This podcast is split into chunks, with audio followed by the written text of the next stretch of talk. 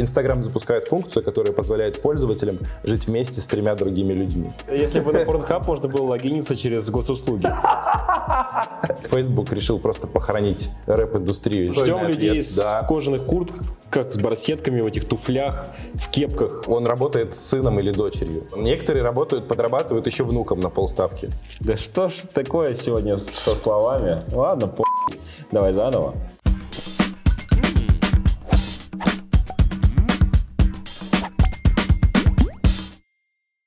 Привет, друзья! Это шоу тех самых шоу, в котором мы с Максом обсуждаем новости digital а, технологий и так далее. Я вернулся а, и прекрасно себя чувствую. Будем вести шоу очно, вот так вот, прям чувствуя, видя друг друга. Поэтому к новостям, Можно я у тебя кофе попью? да?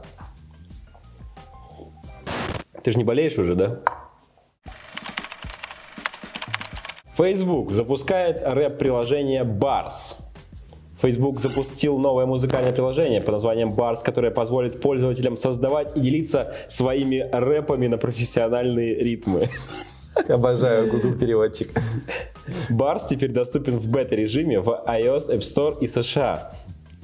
Он работает через лист ожидания.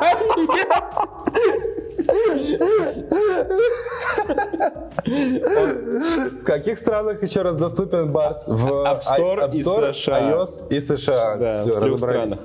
Он работает через лист ожидания. Концепция, которая оказалась успешной с аудиоприложением Clubhouse. Я больше не могу говорить слово Clubhouse и обещаю больше в этом ролике не говорить это слово. Мне кажется, это еще один э, гвоздь в крышку гроба рэпа, потому что как только это становится супермассовым настолько, что из этого делают приложение, к этому сразу интерес пропадет. И вот даже, мне кажется, короче, Facebook решил просто похоронить рэп-индустрию, сделать ее поп-культурой и уничтожить весь шарм и вообще все. Какие музыкальные жанры, по-твоему, в России очень популярны? Ну, прям максимально. Шансон. Вот. Русский. Вот, русский шансон. Вполне может быть такое, что хорошо на российском рынке зайдет э, шансон-приложение, в Блин, котором... это же офигенно да, вообще. Да, новое музыкальное приложение. А, давай, давай прочитаем эту новость так, как она звучала бы в России. Одноклассники запускают шансон-приложение «Шансонье». Одноклассники запускают новое музыкальное предложение под названием «Шансонье», которое позволит пользователям создавать и делиться своими композициями в жанре шансон на какие-то профессиональные ритмы. Шансонье теперь доступен в бета-режиме в андроиде, мне кажется, почему-то, а, в самых отдаленных регионах России. А, Он работает через э, лист ожидания, концепция которой оказалась успешной с аудиоприложением Clubhouse. Вот э, в это приложение я бы зашел с гораздо большей радостью, чем вот э, в рэп. Представляешь, если Это все наши настоящий- ровесники займутся внезапно созданием треков э, на, в жанре шансон. Мне кажется, будет гораздо интереснее. Причем жизнь человека, который увлекается музыкой в этом стиле, в стиле шансон, она гораздо больше такая трушная, криминальная, чем человека, который слушает рэп. Ведь это музыка таких настоящих бандитов, убийц, ребят из 90-х. Э, Да. Это гораздо более по-настоящему, по-настоящему опасно. Да, согласен. И, по крайней мере, это будет отличаться чем-то от вот этих всех западных культур, да, и мы зададим какой-то свой тренд. Это как, знаешь, вот Рогозин постоянно хочет какой-то ответ Илону Маску э, сделать. Это вот будет наш ответ э, приложению Facebook. Считаю, Блин, будет ждем, ждем людей ответ, с да. кожаных куртках, как с барсетками в этих туфлях, в кепках. В дубленках. На- да, на улицах наших городов. Очень ждем, когда наконец-то эта мода снова вернется в полной своей красе. Очень ждем. Инстаграм запускает функцию, которая позволяет пользователям стримиться вместе с тремя другими людьми. То есть это практически э, видеоверсия Clubhouse с единственным ограничением до там, 4 человек. Э, инструмент называется Live Rooms. Вот. Прикольно, что э, Google Translate перевел эту новость так. Instagram запускает функцию, которая позволяет пользователям жить вместе с тремя другими людьми. Вот Сек- так. Secret, Secret Rooms? Или это как Dark Rooms в клубах? Похоже на то, да. Так и реально, как называется? Live Rooms. Короче, Instagram запускает свой Clubhouse в А, видеоформате. Clubhouse. Я же обещал не говорить это слово. Давай запикивать его. Хорошо, да. Алексей, пожалуйста. Да, да, да, да, да. Начиная с этого момента в нашем шоу, э, каждый раз, когда мы будем говорить слово, которое начинается на букву К, э, сейчас, чтобы не запикивать, а, да. Один раз скажи, а потом не будем больше. давай, Клаус. Все. Дальше вы этого не услышите. Ты будешь рад э, оказаться в коллапстаграме? Нет, я потому что в э, вот этом предыдущем приложении уже перестал сидеть, потому что я больше не могу слушать людей. Я и сам уже не могу говорить, у меня кончились слова. Мне сейчас даже говорить уже нечего. Я все сказал. Ну, правильно, чем там занимался? Обозревал Но- новости и э, информагентство «Панорама»? Обозревал. Но слушай, ну подожди, э, Инстаграм это же в первую очередь про видеоконтент. Да, Мы это будут там- видеостримы. Это видеостримы. Но можно ли будет там использовать, например, те же маски, которые есть в Инстаграме, в этих лайвстримах? Ведь мы знаем, что есть офигенные маски в Инстаграме, где ты можешь принять свою роль в фильме «Бригада», например. Было бы круто общаться именно так. Ты будучи- свою речь тоже переводишь с помощью Google переводчика? Прямо сейчас. Принять свою Короче, было бы круто, если бы можно было в Инстаграме беседовать в этих живых комнатах, э, принимая какую-то роль э, при помощи фильтра. Ну, например, стать Шреком и так разговаривать. Играть роль Шрека не только аудио, но Не еще только и в жизни. Не только в жизни, но еще и, наконец-то, в сети. Возможно, познакомиться с Фионой какой-нибудь там. Круто, ждем, когда эта функция появится в России, чтобы потестить, э, познакомиться с какой-нибудь Фионой и превратиться в Шрека. Банковское приложение для подросток Step достигло 1 миллиона пользователей. Step это банковское приложение для подростков. И оно достигло одного миллиона пользователей, да? Ладно. Шаришь. Заново. Банковское приложение для подростков Step достигло 1 миллиона пользователей. Step это банковское приложение для подростков, которое достигло 1 миллиона пользователей. Это мы вырежем. Объявила, что с момента его запуска всего 4 месяца назад оно достигло отметки в 1 миллион пользователей. Продолжай переставлять слова и... Здесь так написано. Ладно, серьезно. Ты можешь сразу начать со второго э, абзаца. Степ предлагает финансовые инструменты для подростков младше 18 лет. Еще оно что? Оно достигло одного отметки миллиона в 1 миллион пользователей. пользователей. Точно. Ты, наверное, хочешь знать, что же это за приложение? Да, а, чем оно это занимается? банковское приложение для подростков, которое достигло 1 миллиона пользователей. Ну, Скорее, а подростки не достигли 18 лет. Получается, а приложение оно достигло. достигло 1 миллиона подростков. Получается, Получается чем, если эти подростки будут взрослеть, количество пользователей будет уменьшаться. Все верно. Спасибо. А пользователи смогут потребовать банк... Ладно. Степ предлагает финансовые инструменты для подростков младше 18 лет. Пользователи смогут получить банковский счет и получить безопасную дебетовую карту. А у Step также есть одноранговая платежная система, через которую можно переводить деньги. Короче, это опять э, Rocketbank только для детей. Подожди, откуда у детей деньги вообще? От родителей. Разве человек может э, начать зарабатывать деньги раньше 18 лет? Ну, он работает с сыном или дочерью. Мгм. И за это он получает деньги на Типа карту. того. Некоторые работают, подрабатывают еще внукам на полставки. Это можно делать теперь с помощью банковского приложения для подростков Step, которое достигло 1 миллиона пользователей и предлагает э, разные финансовые инструменты подросткам младше 18 лет. И появилось оно 4 месяца назад.